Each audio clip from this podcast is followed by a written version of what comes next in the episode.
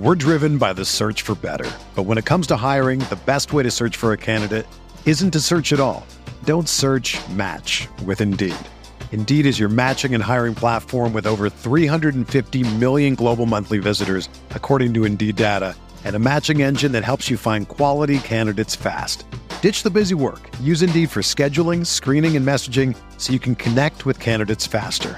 Leveraging over 140 million qualifications and preferences every day, Indeed's matching engine is constantly learning from your preferences, so the more you use Indeed, the better it gets. Join more than 3.5 million businesses worldwide that use Indeed to hire great talent fast. And listeners of this show will get a $75 sponsored job credit to get your jobs more visibility at Indeed.com slash BlueWire. Just go to Indeed.com slash BlueWire right now and support our show by saying that you heard about Indeed on this podcast. That's Indeed.com slash BlueWire. Terms and conditions apply. Need to hire? You need Indeed. Arizona, Colorado, Indiana, Michigan, New Jersey, Tennessee, and Virginia. WynnBET is now live in all these states, and the excitement of Wynn Las Vegas has finally landed in online sports betting and casino play. For boosted parlays to live in game offs on every major sport, WynnBET gives you the tools to win. Sign up today for your risk free $1,000 sports bet. Download the WynnBET app now or visit wynnbet.com. That's W H N N bet.com to start winning. It's Big Blue Banter, the answer to all your Giants matters. From run game to coaching to Bob Shepard's timbre. Hosted by Dan Schneier, analysis on fire. A Giants fan since day one, now preaching to the choir. Joined by Nick Falato, breakdowns with bravado. Passing you the facts like he passes on gelato. From just outside New York a couple football dorks, a killer podcast when Dan says receiver corpse. They do the play by play, dropping almost every day. These experts know the X and O's just like Danny O'Shea. They do the review of the All 22, dissecting every throw. Oh, OCU Manora lit up Dan's Manora when he was a guest on the show. So there you have it, a podcast for Giants fans who are rabid, who can't wait for Sundays, the NFC East, the Fantasy League standings. We'll see you back here. It's Big Blue Banter. Welcome back. This is the Big Blue Banter, New York Giants football podcast. I'm Dan Schneier, joined as always by Nick Falato, and this is going to be a special podcast because I'm coming to you recording live from the Blue Wire studio here in Las Vegas, Nevada at the Wynn. This is a pretty cool experience. I'm pretty excited. For those of you watching us on YouTube, you can see behind us. We're in the studio. It's awesome. Nick's, Nick's recording from home. He couldn't make it from Arizona. Maybe another time coming up. But that's the fun stuff. Today we're here to talk to you about the Giants offense on tape from the loss to the uh, Los Angeles Rams in week six. Wasn't the greatest loss, but there's still a lot of takeaways that are really important for the future of this franchise and as we build forward with the building blocks. I mean, Daniel Jones, Matt Peart played a big role in this game. We saw some snaps from Andrew Thomas, obviously Kadarius Toney as well, and Sterling Shepard, who will be a part of this offense. We're going to break it all down on film, see if we found any potential gems in this offensive line as that also evolves through time as well. Nick, how are you doing today, my friend? Doing well, man. I'm really digging your setup out there in Las Vegas. And welcome to the West Coast time. I'm telling you, Dan, I wanted to get your opinion on something. And I think I texted this to you. I'm a much bigger fan of being on the West Coast and watching football out here with the time that the West Coast has as opposed to the East Coast. How do you how do you feel about that? So it was my first experience watching an NFL Sunday on the West Coast. Now, let me caveat this by saying I was here this weekend with a large group of friends that all got together and we're partying for the first time. We met virtually over the pandemic. It's an interesting group. We met virtually over the pandemic doing a charity poker tournament. Then we did weekly Zooms for a little while during the pandemic and all decided to meet up in Vegas for a weekend. So it was a big weekend and Saturday was a big night. And I'll be honest, waking up at 8 a.m. to get my work started for CBS, hungover as I could be, was not ideal. But having said that, all the games being finished, what time? I mean, the games were finished at what eight thirty. Well, the one went to overtime with the Steelers and uh, the Steelers and Hawks. But yeah, it was nice. I think I could get used to this. In general, it's kind of nice just starting your workday earlier and then being done earlier. So it's it's a good experience out west here.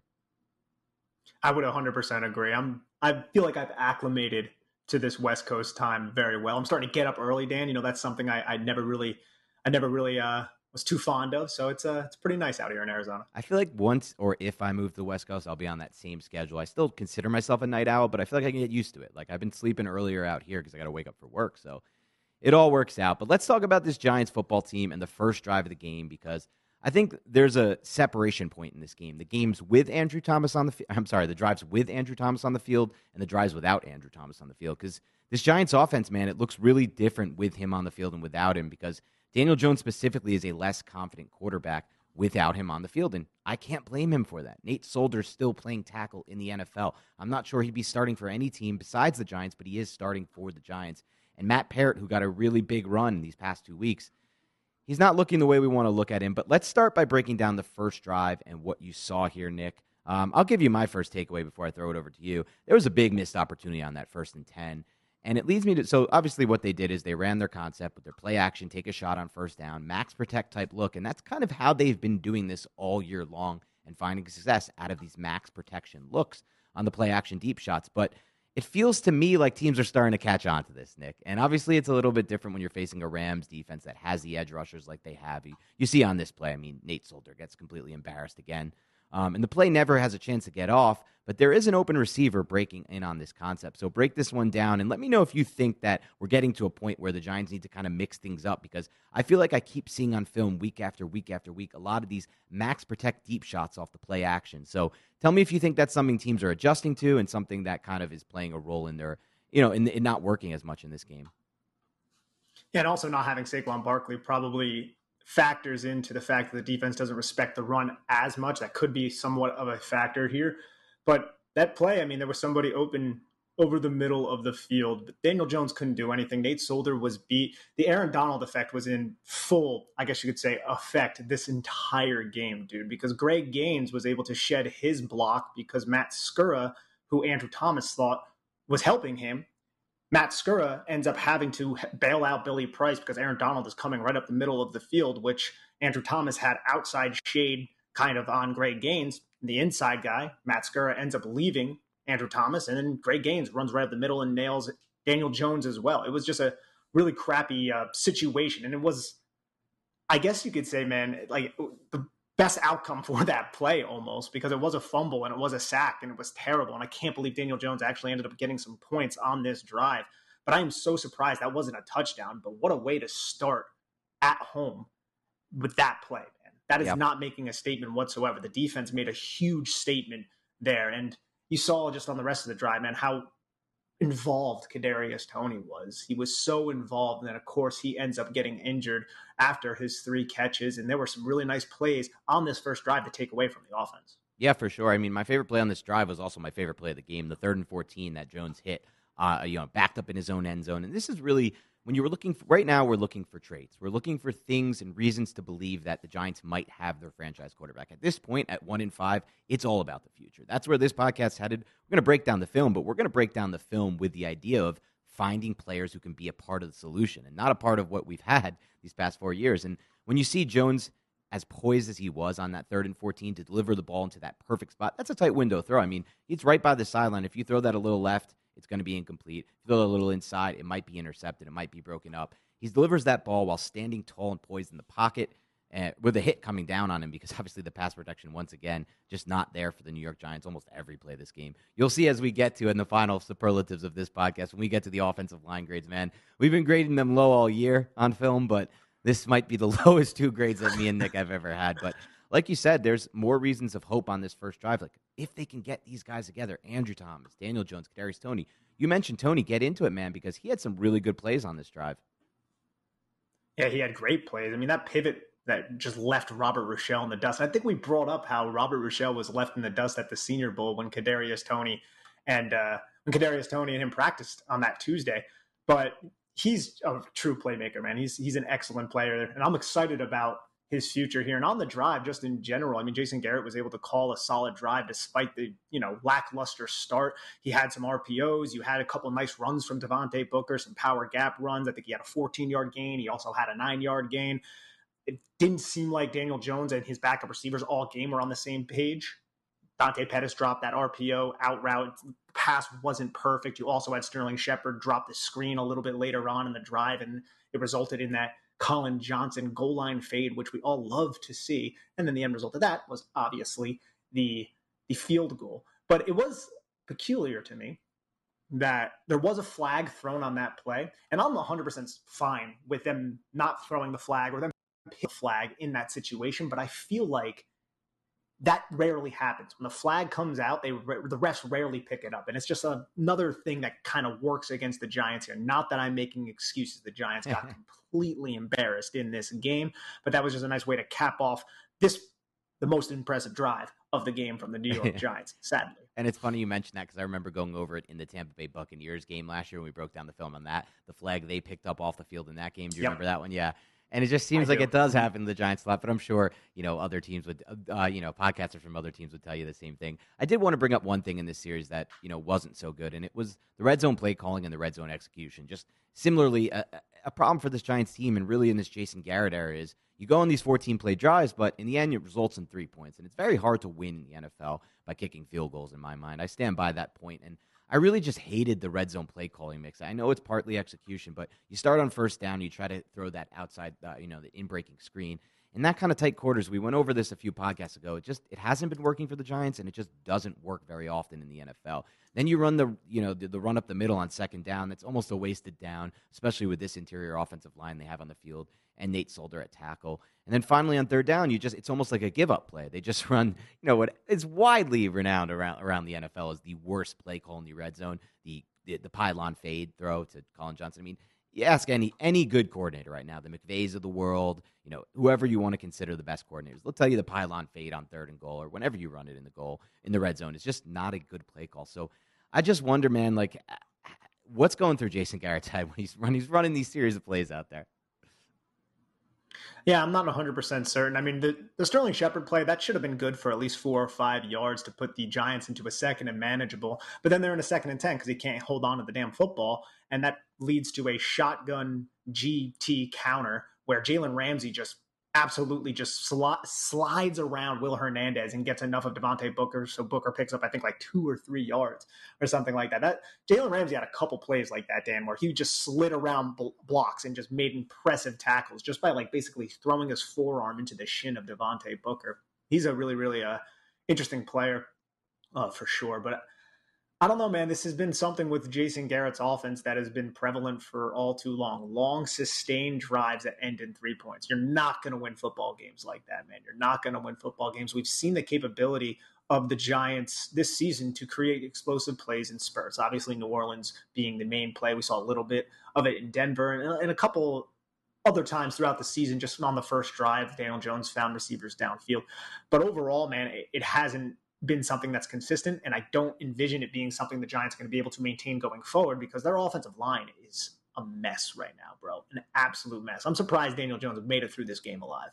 And we'll talk about that because the offensive line is a mess right now, and obviously we know who's to blame, or I know who. In my mind, I know who's to blame. People will blame injuries, but you know you can't blame injuries when the depth is what it was going into the season and is what it was now. Is what it is now, but the fact of the matter is, it will lead to some excuses for Daniel Jones as well, which we're going to have to talk about. This was a big, my mind, regression game for Jones, even with all the excuses. And I do believe they are valid excuses, not just the offensive line, but all the injuries at wide receiver. In a game like this in football, you mean you need that chemistry, you need that rapport with the receivers. You could tell a lot of, even that, that short, quick out to Pettis, uh, you know, early in the game after Toney went down. The, the, timing just wasn't there, and you could tell that it wasn't there. They hadn't practiced it, they hadn't got the reps uh, before this game.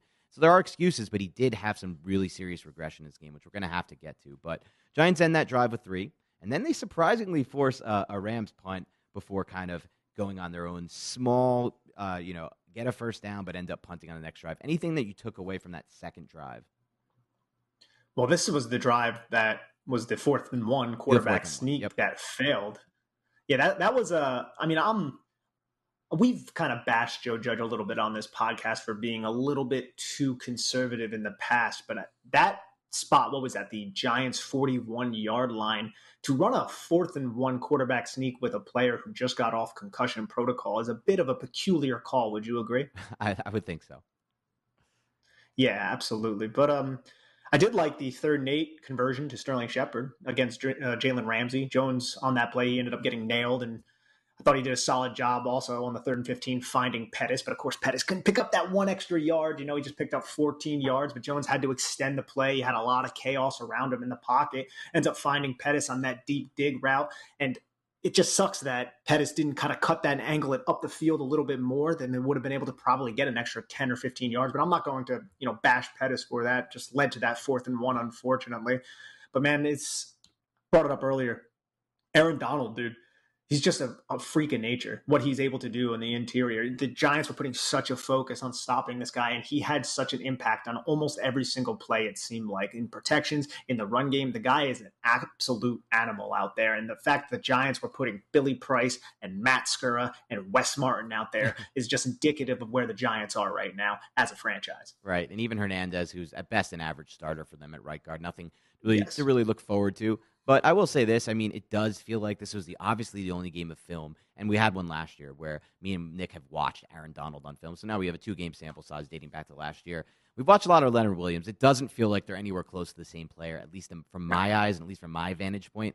I know they're paid similarly, and you kind of need that though. You kind of, you almost kind of need a Donald like impact out of Williams. I don't know if they're ever going to get it. He's a fine piece to build around in some ways, but they're just not the same player out there. But I will say this about that drive because this is kind of where it starts to fall off the rails a little bit after this one. Jones had two really good plays. What you talked about, the first third down that he converted for eight to Shepard. I mean, that's another one where he shows off a good trait. His trait is poise in the pocket. Like knowing that hit is coming down on him, willing to deliver the ball anyway. And then the, the play you said, you know, the one just before the fourth and one, where the Giants are seemingly the only team I've ever seen stopped on a QB sneak fourth and one. I guess the Bills are, are the next team that happened uh, uh, two nights ago, but last night actually. But you know, it seems like on that third down play, Jones did a really good job navigating the pocket. You see him kind of moving in and out, knowing that his press, pass protection's not there, knowing that the pressure's bearing down, and then finding a solution. It didn't go for the first down, but it's a solution. It gives them a fourth and manageable situation to make an aggressive call. But obviously, they don't get it. And then the Giants defense forces another punt here, and the Giants get the ball back 3 nothing. You're starting to get the feel like can the Giants maybe win this game with a couple explosive plays on offense? I know at this point, Kadarius Toney's out; he's injured, um, and according to Pat Leonard, that that injury could linger. I mean, he's supposedly definitely out for this week and, and maybe held out longer. So that's super disappointing. But you start to get to feel like maybe, just maybe, the Giants can do something in this game, and then they have a three and out here. So anything to take away from this three and out?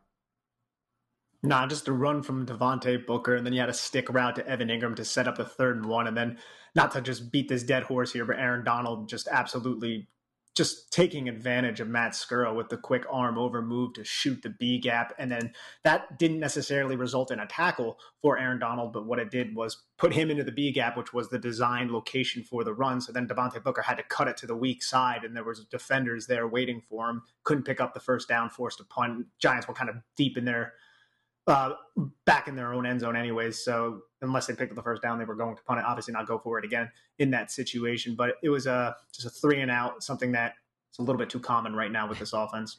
Yeah, and uh, Aaron Donald, man. I mean, you watch. We've watched a lot of players on film from other teams this year, and and since we've been doing this podcast, I think he's got to be the most dominant and impactful player that I've watched since we started covering this team. Like, I'm trying to think. Can you think of a player who's been more impactful, not only in what he accomplishes on the field, but what he requires you to do? I mean, there were there was the play early in the game where he had a double team. The Giants had a double team with, I believe, Skura at that point was in the game.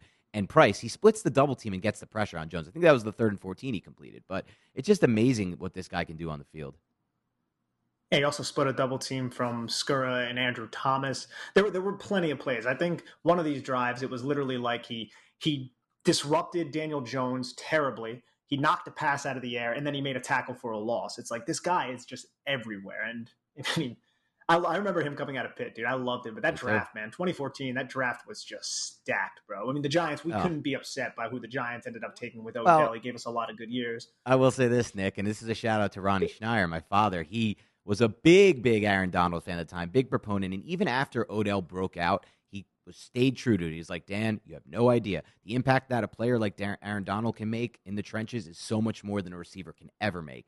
And not only was he right about that, because I do think Aaron Donald makes a bigger impact than basically, in my mind, I'll say any receiver in the NFL, not basically any receiver in the NFL, but also the longevity factor. I mean, he's been an amazing elite player since 2014, and he's not slowing down in any way. So just an excellent player. And this is when the wheels start to fall off for the Giants. The Rams go down, score a touchdown. Now the Giants are playing for behind. Will Hernandez commits a false start on third and four. They're in third and nine, and here comes that sack fumble for Daniel Jones. We had one earlier. The Giants recovered. This one, they weren't so lucky. What happened on this play, Nick? What's going on, everyone? Football is finally back, and there's no need to exhaust yourself searching all over the internet to find Giants tickets anymore because TickPick, that's T I C K P I C K, is the original no fee ticket site and the only one you'll ever need as you go to find NFL tickets. TickPick got rid of all those awful service fees that other ticket sites charge. Aren't those terrible? Which lets them guarantee the best prices on all of their NFL tickets.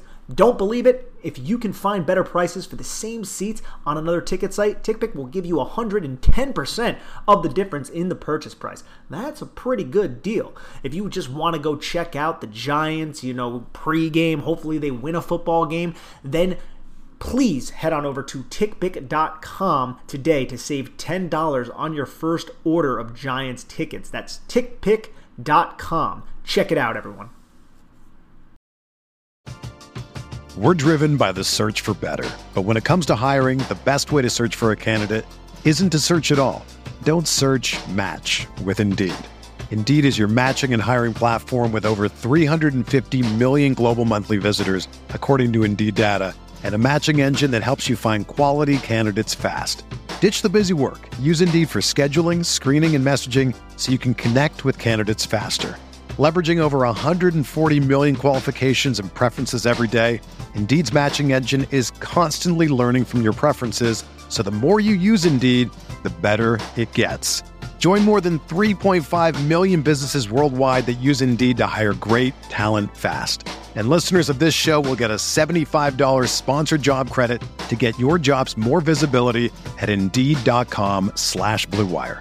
Just go to Indeed.com slash BlueWire right now and support our show by saying that you heard about Indeed on this podcast. That's Indeed.com slash BlueWire.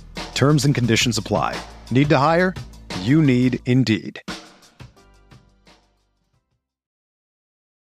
Matt Peart, man, he tried to initiate contact with that inside arm, not the outside arm like we talked about last week, but that inside arm as his hips were swiveling open. So that just gives such an easy access to his outside shoulder and then right around him. And it's just a disastrous way to allow those edges to kind of bend through contact or rip through the outside. And that's kind of exactly what happened.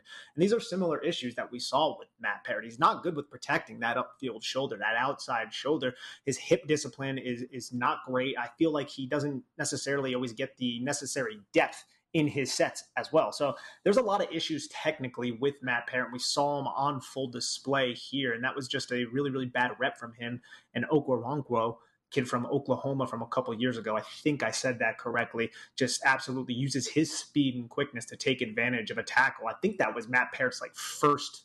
And correct me if I'm wrong, but I think that was his first play in the game, his first passing attempt at least. So it's just we saw some positive things from him last week, and of course, that was relative to Nate Solder, and mm-hmm. it's not too easy to look great when you're playing next to Nate Solder. And I'm not trying to sit here and take shots, but Nate Solder's a little bit over the hill at this point of his career. But right now, teams had tape on him. They knew to attack that outside shoulder to use his speed.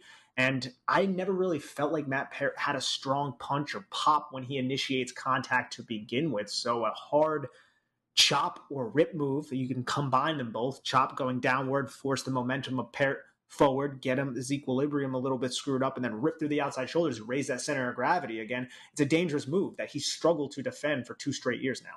Yeah, I mean, I remember right when it happened, in the live uh, broadcast, you you text me, "This is why Matt Peart doesn't play." And I mean, I get it. It's it's just it's a bad situation to be in though because Nate Solder is over the hill. There's no we're not taking shots here. I mean, you look at the film; it's so obvious that and this is just really one of the most, this to me is one of the biggest black marks on Dave Gettleman's. I mean, there's a huge, huge laundry list. We're not going to get into it. I know some people don't like it when we somehow when we rehash this stuff, but I mean, the whole management of this Nate Solder contract from giving him the biggest contract ever at the, at the time for a left tackle to restructuring it and pushing back the cap it so you can't cut him to the point where you count on him this year as your swing tackle. That's a big position, as we learn now. With the injury to Andrew Thomas, and he's now gone on injured reserve, so he's going to miss a minimum of three games, but he's already been in and out of the lineup.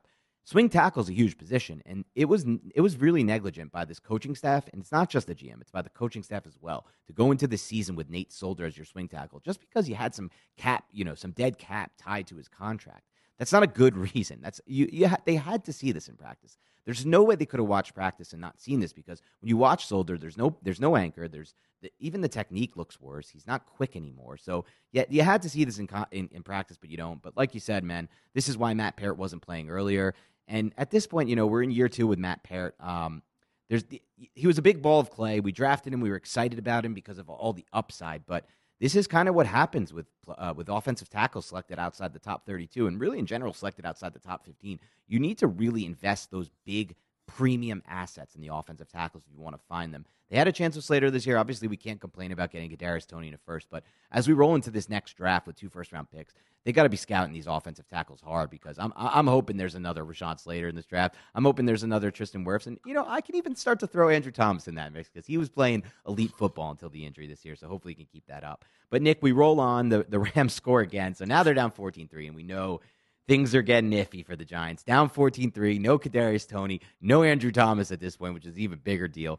There's not many cards left in the deck. This is like, and I'm in Vegas, so I'm going to give my poker reference. I know some people don't love it. some people love it though. Some people get it. Some people love it. At this point, no Thomas, no Toney, no Golladay, no Barkley. I'm pretty much dealt on the button 10-6 offsuit. So I can make a hand here. I might be able to make a straight. I might be able to make trips. Maybe I luck my way into a two pair that holds, but it's a tough spot. And obviously, on this drive, the Giants once again another three and out situation. Anything to take away from this one? I understand what the Giants are trying to do on that third and 11. It was a deep speed out route to John Ross. And I felt like the entire game, the Giants were really trying to take advantage of the Rams' quarters looks. They play a lot of quarters, a lot of cover six, a lot of off type of coverage. So the Giants and Rams did the same thing against the Giants defense, who were playing off as well. They were attacking the flats. They were taking what the defense was giving them. And that kind of also led to some of the mistakes that we see throughout this game because Daniel Jones got a little bit aggressive and tried to fit the ball to the boundary with a curl flat defender underneath. And he almost threw an interception on the last drive that we didn't talk about with Taylor Rapp as well because he thought Rapp was going to attach to the drag route, but instead he sunk to the dig route on the high low type of concept. And then what happened? He just dropped the interception, or that might be uh, no, no, it was the Evan Engram route is what I'm talking about. Evan Engram, that was a stick route. And Evan Engram actually flowed away into space. We talked about this on the reaction pod. That was actually what he was supposed to do, but Daniel Jones and him weren't on the same page. And I felt like, Dan, I wanted to get your opinion on this. That was another key point of this whole game. Yeah, the defense did what they had to do, but the rapport with Daniel Jones and his receivers, maybe it's because he didn't really practice all that much through the week, clearing the concussion protocol. Because it wasn't just Collin Johnson, it wasn't just the younger players, Dante Pettis. It wasn't just them. It was also Evan Engram. It was also Sterling Shepard sometimes, even though Shepard ended up having a nice game. What do you think was the issue with the rapport for these receivers? You think it was just a product of the Rams or or what's going on there? No, I think it's a product of, you know, we're down we're going down the depth chart right now at the wide receiver position and Kadarius Toney was clearly a huge part of this game plan. Mm. Just like last week against the Cowboys, the offense ran through Toney. Like it was a specific game plan to run through Toney. I, I, believe they just feel like at this point, no one can really cover the plays they're running with Toney. And contra, you know, the evidence is there. I mean, that first drive, he was dominant again. He was dominant. There was no. He got open on the third and long on third and fourteen, and then, he, like you said, he created that unbelievable pivot back to the inside to create what was basically another ten yards after the catch um, on the play he got injured on. But once you take out the guy you're game planning around, you no longer have Golladay. You, you know, Shepard's coming back from injury, hasn't had as many reps with Jones.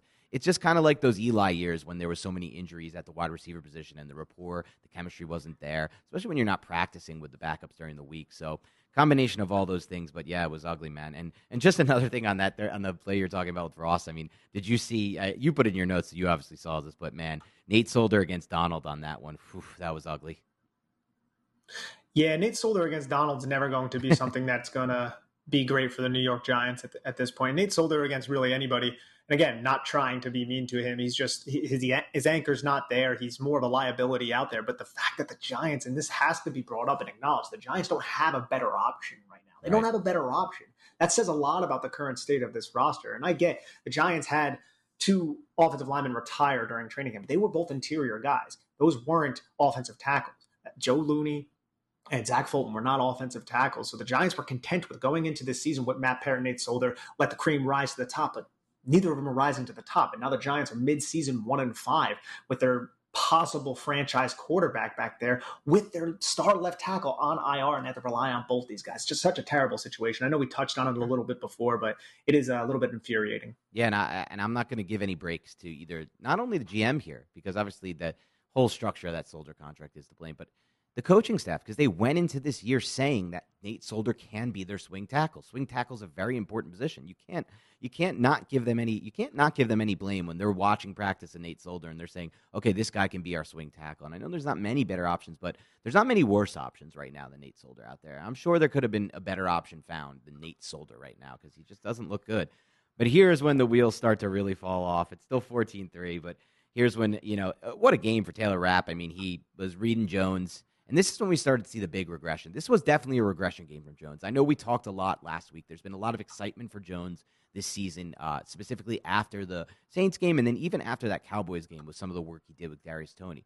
And there, there's a, before he got injured, obviously. And there's a lot of reason to believe that you know Jones was taking that step forward. But like I always said, I need to see a larger sample size. I need to see him build on it. Four games of taking a step forward is simply not enough. And we need to see a full sample size. This was definitely a regression game from Jones. I thought the interceptions were really bad interceptions. They were like Eli at his worst type interceptions, the type of stuff you just can't see when you just can't understand what's happening. He just doesn't see the underneath defender. This was the first example of that one. So kind of break down the play he threw the first interception on here. Yeah, it's a three by one set, and you're going to have the number three receiver, so the innermost receiver, which is Evan Engram, run kind of a deep in route. You can call it a dig. It's more of a deep in. And there's going to be the number two and the number one receiver. So the two outside receivers in the three by one set to the bound or to the field are going to run square in routes. So they're just mirrored routes. And the concept here, or what's going on in Daniel Jones's mind, is that Taylor Rapp, who is that middle hook defender, is going to sink underneath to the to the first in route, which is the number two receiver, Sterling Shepard.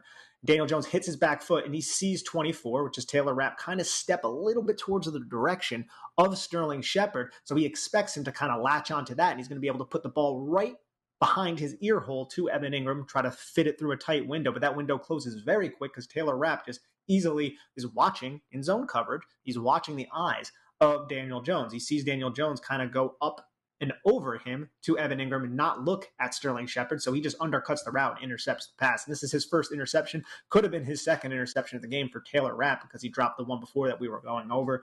It's just, you know, you, you're trying to throw with anticipation. You're trying to kind of get a beat on the defense, and the defense was on top of it. And Taylor Rapp was on top of everything in this yeah. game because he was all over the place. Yeah, he was really aggressive in this game, and for and, and for good reason. I mean, Listen, Jones, these stare down plays from Jones, they're, they're alarming to say the least. I mean, you don't want to see that from a third year quarterback. It's a regression. You can call it regression, um, but obviously there are factors in this one. We can, you know, he has no confidence in his offensive line at this point, which is never great. He's playing with, you know, down three players down the depth chart at wide receiver from Slayton to Toney to Golladay. So there are factors that are involved here, and we're going to factor them in. But at the same time, we can't see. You know, we need to see better, more from him for sure. Seventh drive, uh, it continues to fall off the rails here with the uh, cover six play here by the Rams. Really good look for them for the second interception here. Um, but I, I, know you talked about D, uh, Jones missing uh, a curl route here that might have been open on this third and seven before the interception. So, uh, what did you see on that specific interception? And then, kind of, what did you see on more of on this drive? Yeah, so the third and seven play, the Giants come out in a three by two set, so they're empty, which I like that. And the Rams throw an exotic stunt at them, which sends Terrell Lewis right through the A gap, right into Daniel Jones's face. But Dante Pettis, and this is the second time on this concept where Dante Pettis does a good job releasing off the line of scrimmage, kind of angling his stem a bit outward to kind of get up under the toes of number 21. And he does that and he sinks his hips at the 50 yard mark, just about two or three yards past the sticks. But Daniel Jones puts it to his outside shoulder, which isn't a terrible spot to put this football because 21's flowing over the top of of Dante Pettis here. But the timing and the rhythm of the play are just not there. And I get that Daniel Jones is under pressure here, but the throw isn't on target. Could this be Dante Pettis not being the right place at the right time? Possibly. I'm sure there's some of that in this because we had this speed out RPO that he wasn't that did not connect. We had another deep curl in this game that did not connect. That was at least three that come to my mind where Dante Pettis and Daniel Jones weren't on the same page. And I'm sure that's because of practice and rapport. Dante Pettis just called up for this right. game. I'm sure that's probably more the reason why. But at the same time, you also have the Rams sending exotic pressure packages at Daniel Jones and the Giants' protection not being able to pick it up. And as you noted in your notes, Nick, and it's littered through my notes as well, it's just another drive where Aaron Donald took over. I mean, This is a guy who took over this game. He made it impossible for this Giants offense line. Yes, they're down to back some backups on this offense line. Not all. Some of these guys are guys they invested in, and expected big things from Hernandez, Parrott. So I'm not going to give that full excuse, but man, he took over this game and it made it really difficult. All right, we're not gonna that that was the end of the half at that point. It's 28-3. This game is all but over in my mind. Yeah, we we saw the meme online. Like I, I saw someone put up a tweet. Uh, 28-3 Rams versus the Giants, and they put up a timestamp, and then 28-3 uh, Patriots versus the the, the uh, Falcons from the Super Bowl. And I thought it was funny. It's like well, one one example you got Tom Brady, the greatest quarterback and the greatest player of all time, leading leading a fully healthy offense, and one you got Daniel Jones with what's ever left of this Giants offense. But we won't go over every single drive in the second half, Nick. But any key takeaways from any of the drives? Just give over the uh, just uh, shout out the drive name, and then let's go over those plays. Yeah. So first, you had the deep dig interception where Sterling Shepard fell down. That's not on Daniel Jones. Right. That's that's not that's not Daniel Jones's fault. Sterling Shepard just kind of slipped in and out of his break. That was at the end of the uh, first half. Just wanted to kind of bring that up. Robert Rochell comes away, I think, with his first interception of his career. So kudos to him. But it was a gimme type of interception. And then I want to also just kind of bring up, and I, I'm not 100% certain which drive it was, but the other interception, just because we're talking about them. And that was the interception that we've talked about a little bit with. Taylor Rapp undercutting it from the curl flat spot, a deep curl from I think it was that was that Dante Pettis or John Ross, whoever it was, yeah. it didn't matter. That was one where it really looked like rookie Daniel Jones. I'm going to catch the football and I'm going to shoot my eyes to my primary target and I'm going to try to fit the football into this place that probably shouldn't fit a football. And he attempted to do so, and it was undercut by Taylor Rapp, and Taylor Rapp continued his excellent game on that play. And those are the mistakes, man, that we haven't seen a lot of from Daniel Jones this season but they're still well within his range. There's still mistakes that he's going to make. And I get this game's well out of reach here. He's just trying to make something happen. But if we're to be fair, he has had a couple plays like this through the season. It's just the defenders didn't hold on to the interception. So we always kind of forget about it. I feel like we have brought it up before. I don't think it's been a persistent problem, but it's still there. And those mistakes have to be mitigated.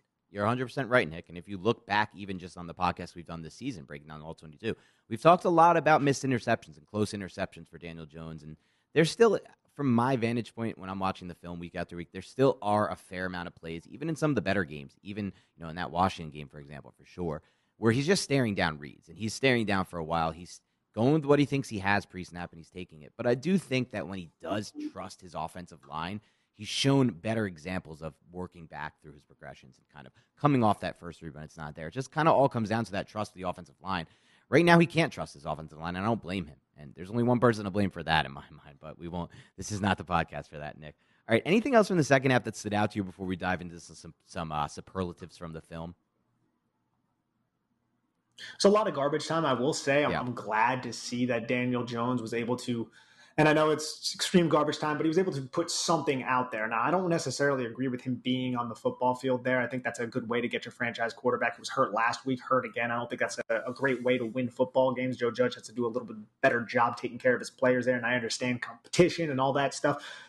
But it was, I guess, if we're going to try to look at the positives, nice to see a, a touchdown drive to, so the Giants maybe can be like, yay, we scored, we scored here. But not there's not a lot of positives to take away. There was some reckless football. There was some soft coverages. Giants doing what they had to within Jason Garrett's offense of just you know hitting on the slant flats, hitting on the stick concepts, hitting on some deep digs, hitting on some vertical concepts, which which was nice, but nothing too far down the football field. And without Kadarius Toney and against this Ram secondary, which is not the Ram secondary from last year, it's going to be it was still difficult for the Giants to to move the football. Yeah, you're right. And I love that term. We're probably going to coin it and use it more often. That's extreme garbage time. And that's what it was extreme garbage time yeah. when they scored that touchdown. I mean, the Rams at that point, I don't know if it didn't look like the same kind of energy on defense that they had at the beginning of the game. And I don't blame them. There's really nothing to lose from giving up that touchdown at that point for them. It is truly extreme garbage time. But that brings me to a topic that we should discuss before we get to these superlatives. And that's Daniel uh, uh, Joe Judge's decision to play Daniel Jones toward the end of that game, and really for the entire fourth quarter. I personally do not agree with that decision. I'm not a believer that oh competition this is going to be good for the team. The team is one in five. The season is over, and you're playing a quarterback who's coming off a concussion in the fourth quarter of a game, and you're re-risking injury. He doesn't have his uh, franchise left tackle. He has Nate Solder and Matt Peart out there at tackle. You have to have two eyes at that point, Joe Judge. You're seeing what kind what they're putting on film right there, what they're putting week after week on film, and that's Matt Peart and Nate Solder's your tackles. You're seeing what Matt Skura and Wes Martin are putting on film at guard. Will Hernandez, Billy Price. I mean, it's a really reckless coaching decision. I don't see what personally like there's much to gain. If the Giants were three and two or four and one, I might see like there's more to gain because you're just getting reps. But you got to put you got to put the protection of your franchise potential franchise quarterback ahead of anything at that point in my mind. And I strongly disagreed with Joe Judge's decision to keep him in the game. Yeah, it was definitely not a, a wise move. And we saw Mike Glennon on the sidelines with his helmet on. It looked like Glennon was going to come in, but Jones I don't know if he forced the issue and wanted to play, but I, I, just think in a blowout like that late in the fourth quarter, you're not gaining too much keeping him in the game there. It's just, uh, especially one week removed from the concussion protocol. Yep, no doubt. All right, let's get into some superlatives of this offense. This is going to be a tough one to do. I mean, this is not a good offensive performance. Do you have an unheralded player of the week on offense? We've had one, for the record, since we've been doing this since the start of the season, we have had an unheralded player on film all year. Do you have one for this week, Nick? Save I me. don't, man. Save not, me because I don't have yeah. one. Save me. I don't. I can't think no, of one. There, I can't think of one. one maybe Shepard. That's about it. I mean, that's that's the only player that I think I can say, yeah, Sterling Shepard. He played solidly. He did what Sterling Shepard does. He's a highly efficient wide receiver who gets a lot of targets and usually capitalizes on them. Doesn't necessarily have the boom type of factor, but he has a very very high floor and he's a solid contributor to the offense. But a lot of those catches were also in garbage time. Right. So how much are you going to take away from that? And he also had a really really detrimental drop that helped kill a drive that resulted in only three points instead of seven early on in the game. So yep. you have to factor that in as well. Yeah, you're right. I wanted to give this to Billy Price, but then I rewatched the film uh, from the end zone angle, and I was like, oh, I can't give this to Billy Price. He was terrible. I mean, like he's not terrible. He was. He's just making so many mistakes and still blowing so many blocks. He's he's not. I don't know if he's going to be the answer for them long term at center. Obviously, uh, this is assuming nah. Gates can't come back from the injury.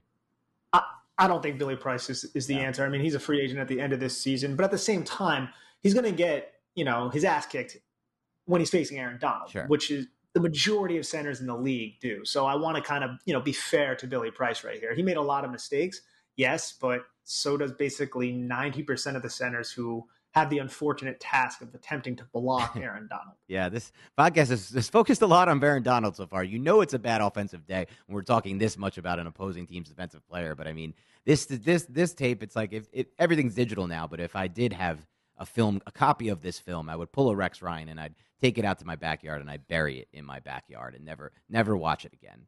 Um, was there and a be- sadly la- la- last week was similar too, man, with Trevon Diggs and, and yeah. some of the defensive players for the Cowboys. There just wasn't a lot of positives to take away. Only with that, it was injuries to Saquon Barkley, to Kenny Golladay, Daniel to Jones. Daniel Jones.